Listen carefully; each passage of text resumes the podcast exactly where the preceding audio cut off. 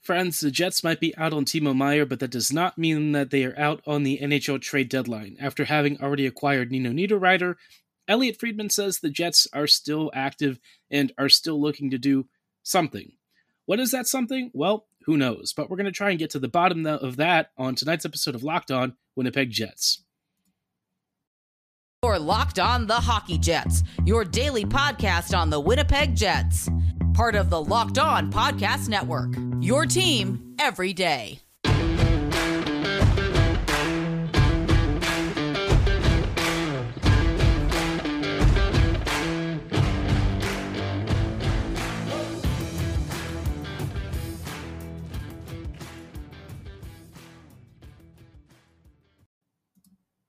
Hey, friends, and welcome to tonight's episode of Locked On Winnipeg Jets, part of the Locked On Podcast Network, your team every day.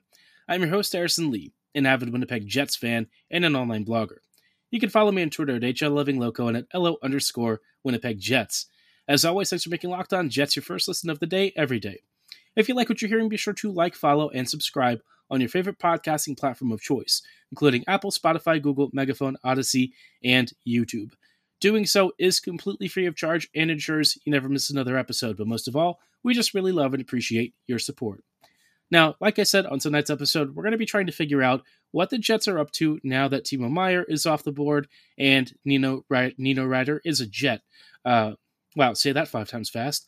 Nino Nito Niederreiter obviously is a really good player, and for a second round pick next year, he's cheap, right? But the reality is, with one year left on his deal and the kind of player that he is, he doesn't really move the needle uh, at, at the level that the Jets are really desperately needing. Winnipeg is kind of, I would say, in a bit of a, a holding pattern. Uh, Rick Bowness yesterday said that he wants to make moves, the team wants to make moves, but with the roster the way it is, uh, basically saying maybe there's not enough ice time for everyone and that they need to do some stuff to rearrange the deck chairs and maybe swap some players out while bringing some new guys in in order to try and make this team look a lot more competent. So, you know, I've seen some tinfoil hat stuff about the Jets maybe submarining a bit over the past couple of weeks to try and force the front office to do something and, and really bring in some help.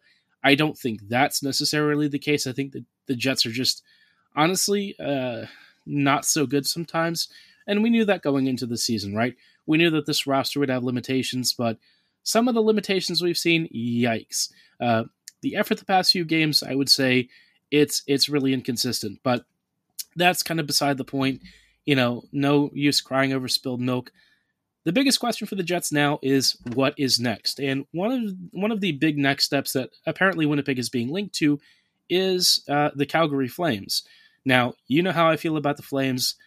We all hate them. Uh, I don't know that there's a Jets fan alive who doesn't have at least some level of hatred or ill will towards this Flames team.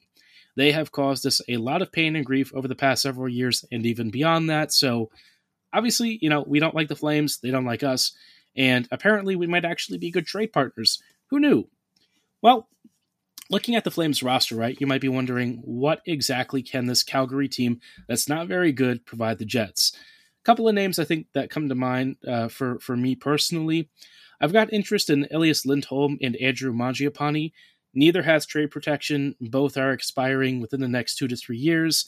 And for Mangiapane, while he is a left wing, I think he would be a great top six offensive boost, somebody with a great shot. Last year, he scored 35 goals.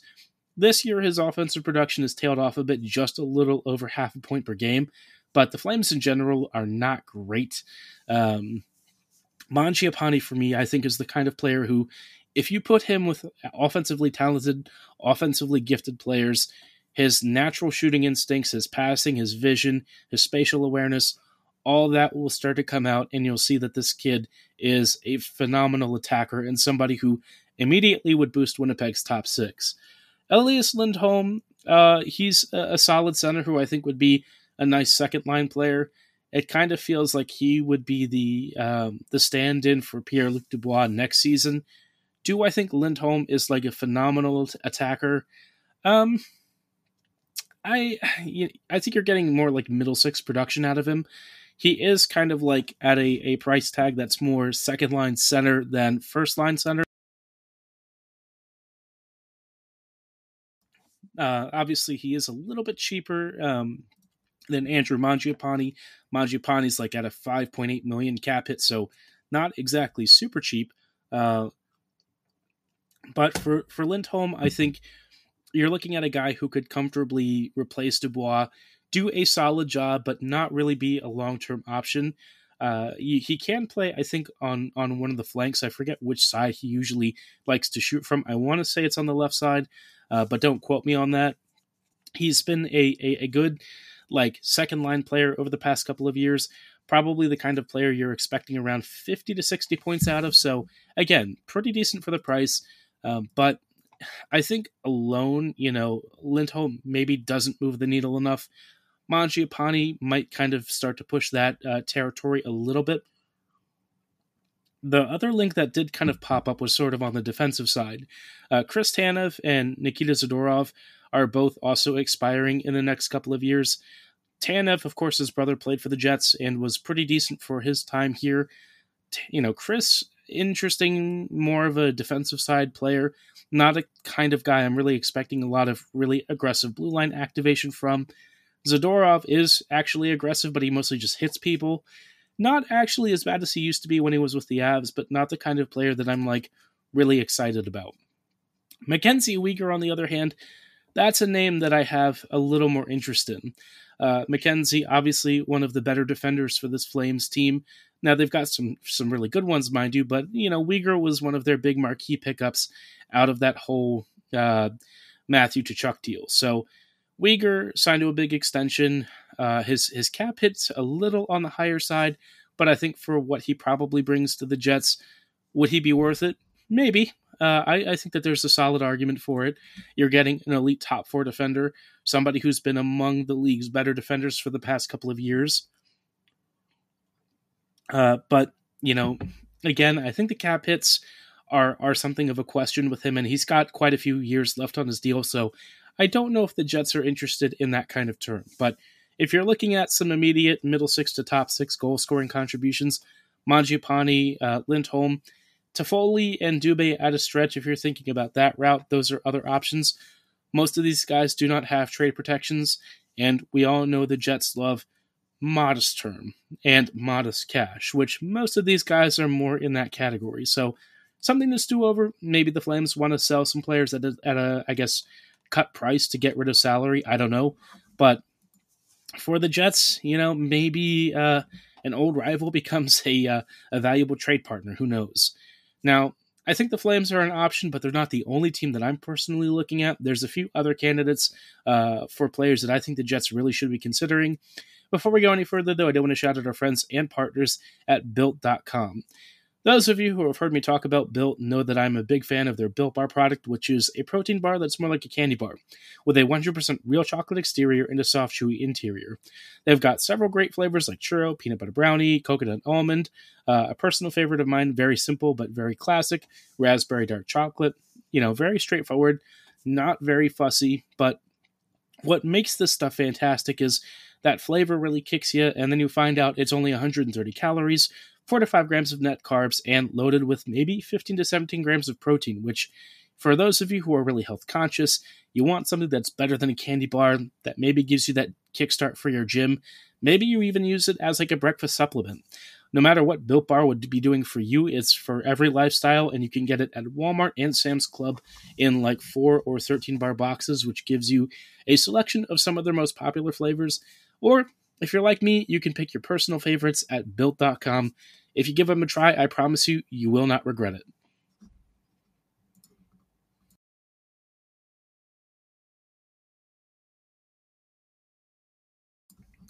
Hello, friends, and welcome back to this episode of Locked On Winnipeg Jets, part of the Locked On Podcast Network, your team every day. Thanks for joining us for our trade deadline discussion. Obviously, uh, Winnipeg has been active on the market recently, missing out on Meier, but acquiring Nino Niederreiter and now the Jets are apparently doing something else, although no one knows what it is. Now, of course, while we're going to be talking about stuff uh, throughout the rest of the week and this Friday, the rest of the NHL network is going to be doing plenty of coverage. The NHL deadline, of course, is this Friday, March 3rd. You can join us live at Locked On NHL on YouTube from 2 to 4 p.m. Eastern as our Locked On hosts break down the biggest deals from across the league. You can follow and subscribe on your favorite podcasting platform of choice and YouTube. So be sure to do that right now because Locked On Podcast is here for you. It is your team every day. Now, circling back to the Jets, I mentioned that Winnipeg maybe has some other options for trade targets. One team that has kind of come to mind is uh, the Anaheim Ducks. Originally, Adam Henrique was probably one of the players that Winnipeg might have been targeting. Unfortunately, he is now injured for uh, the foreseeable future. That is uh, unfortunate because Henry probably would have been, um, for me, one of one of like the you know medium rental players that I think would have been a really good option for Winnipeg's middle six. But if the Jets are really getting creative, really chasing bigger fish, and really going after uh, guys who have some considerable upside for the future, Troy Terry is probably the one player that I want from this team. Uh, Troy is also one of their best players and somebody that you might say they would consider a core piece. He is an expiring RFA. He is due a raise. Um, but at the age of like 25, right? I, I have to ask the the Ducks, like, what is your timeline? Because 25 is younger, right? But it's also not at, at the age where you're thinking this is a player that's going to be around for like the end of the rebuild. Uh, Troy might be 28, 29 by the time the Ducks are finally building this core that's going to be, you know, competitive with very likely somebody of Bedard's caliber. Is Troy the kind of player you necessarily want to keep around for that long until you reach that point? I don't know. Uh, I think he could bring in a huge haul in assets. And if you're the Jets, right, and you're looking at players who can immediately slide in, who you have the cap space to resign, and who actually fits the side of your wing depth chart that's just absolutely trash, yeah, you know, Troy Terry might actually solve quite a few needs. Um, but again, I don't know that he's really on the market, and the Ducks haven't really given any sort of indication that they have any interest in selling a player like him. I think they intend to build uh, a future with him as part of that plan. But, you know, maybe Winnipeg makes them an offer they can't refuse, and suddenly the Ducks kind of open their eyes uh, and, and consider, you know, not only Troy Terry, but maybe some of their other younger players. Not Trevor Zegras. I mean, that's not happening. But, you know, Terry, Lundestrom, quite a few other players on this team. Maybe there is more wiggle room for teams to negotiate. Now, Vatrano will be one of those names that I think other people mention. Uh, Frank is solid as a guy who can kind of slide into your middle six, and with like a 3.65 mil cap hit, he's pretty cheap, relatively speaking. I, I think the thing with Vatrano is that in terms of like the level of production you're getting out of him, I'm actually not even sure what his, his point total is this year. Uh, he's traditionally been like a 35 ish to 40 point player. Uh, again, this year he's actually at 29, so that's kind of right on the money for what you would expect for like maybe a, a, third line winger. That's sort of where he's hovered around for most of his career. Uh, a really solid finisher, you know, 15 to 20 goals a season.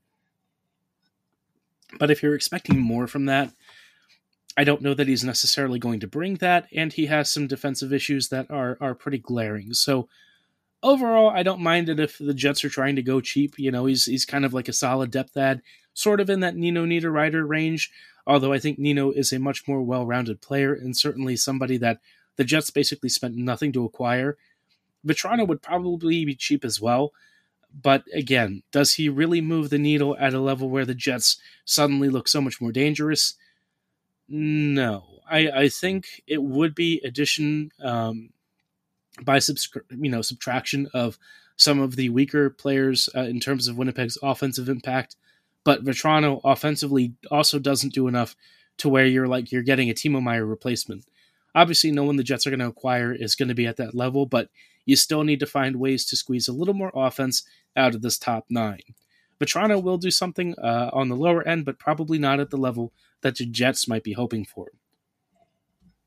Now, there is one other team, or actually two other teams, uh, that we'll run through quickly before the end of the episode, including one that I've talked about a lot recently, but before we go any further, I do want to shout out our friends and partners at FanDuel. The midway point of the NBA season is here, and now is the perfect time to download FanDuel, America's number one sportsbook. New customers get a no sweat first bet up to $1,000. That's bonus bets if your first bet does not win. All you have to do is download the FanDuel Sportsbook app. It's safe, secure, and super easy to use. You can bet on everything from money lines to point scores to the number of threes drained. Obviously, for a lot of you, uh, you might be trying to figure out who the next NBA champ is going to be this year. Could be the Celtics.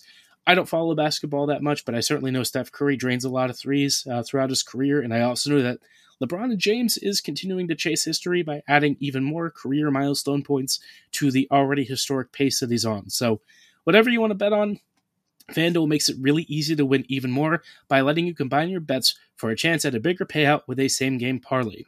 Don't miss the chance to get your no sweat first bet of up to $1,000 in bonus bets when you go to fanduel.com slash locked on. That's fanduel.com slash locked on to learn more. Make every moment more with FanDuel, official sports betting and official sports betting partner of the NBA.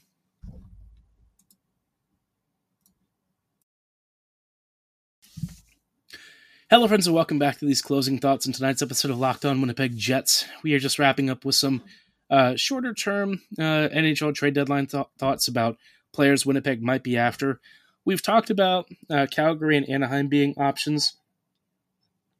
I want to focus a little bit on Vancouver and Arizona because I think these two might be among some of the most likely trade candidates. Um, the Jets might be looking at Brock Boeser and Conor Garland from from Vancouver which for me is fine. Boeser is one of those players who I think has the potential to be a really good find if you're uh, patient and willing to take the gamble on a pretty high cap hit. Um, but I guess the good news is his you know his deal kind of expires after 2025, and if things don't work out, you could probably eat some salary and send him to another team. Uh, although you will have to eat like at least two mil, which is not cheap.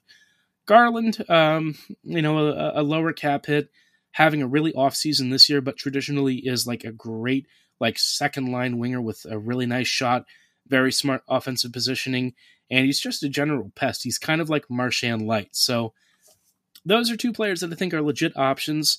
I was also really into the idea of Andrei Kuzmenko, but now he's on a modified no trade clause. Uh, he's being paid five and a half million, and it doesn't really seem like uh, Vancouver is all that interested in moving him. So, yeah, he kind of comes down to Brock Boeser and Conor Garland.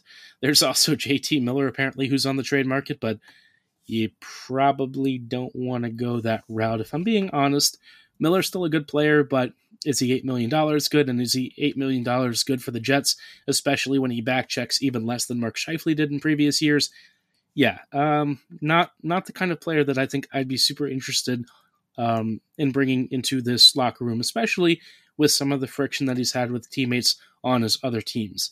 It's actually impressive how like easy it is for him to sort of come into quarrels with his teammates. You know, some days they get along, some days they're yelling at each other, but JT always seems to be at the center of some sort of controversy. So, uh, a very fun drama to watch if you are not a uh, Canucks fan. Now, the last team of interest for for Jets fans is probably the Arizona Coyotes.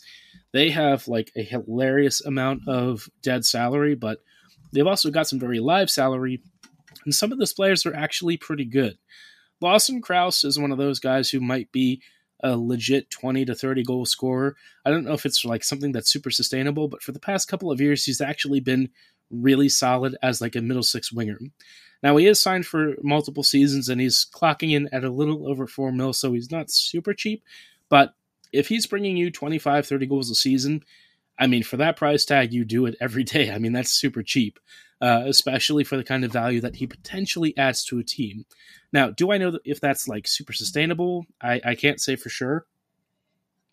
Uh, with a player of his caliber, I don't know if like I want to bet on that on a consistent basis, but you know, maybe he actually does pull it off. Maybe this is the real version of Crouse that you're actually seeing.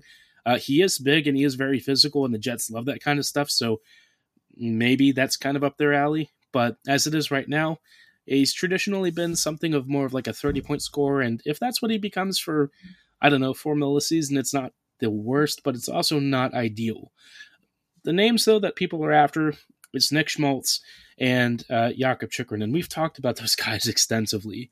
Um, Schmaltz is like the dream at 5.85 million, uh, signed for like the next three or so years excellent, excellent top six center, great shot, uh, really nice passing. not a name that really draws a lot of attention until recently, just because, well, it's the Yotes. And I think a lot of people sort of uh, believe that he was more cast as like a bottom six player from his time with the Hawks, but he's actually really blossomed into uh, a nice second line center, somebody that I think would really fortify the Jets and also give you a Pierre Luc Dubois replacement when that eventually does come to pass, because Dubois is leaving. Chychrun, uh, man, 4.6 million for the next two and a half seasons for the kind of production that he brings. Bonafide steal. If anyone can afford that trade package, just do it. I, I promise you, you will not regret it. And I really hope that it actually could be the Jets. I mean, Winnipeg probably would have to get rid of some salary to make all of this work, but if you're looking for players who I think would really fit Winnipeg's profile, uh, I, am not so hot on Nick Bjugstad. I mean, he's a name that people do like, but I think he's not really the kind of guy that I think is going to move the needle like the needle enough. But if you're needing to bring in maybe another third or a fourth liner, it's fine, I guess. Um, but I'm definitely really high on Schmaltz, Chychrun, and to a lesser extent Crouse. So lots of options for the Jets to choose from. Let me know which ones you think will become future Winnipeg Jets here uh, by Friday, March 3rd. Drop your predictions in the comments below or at my social medias at HL Living Loco and at LO underscore Winnipeg Jets.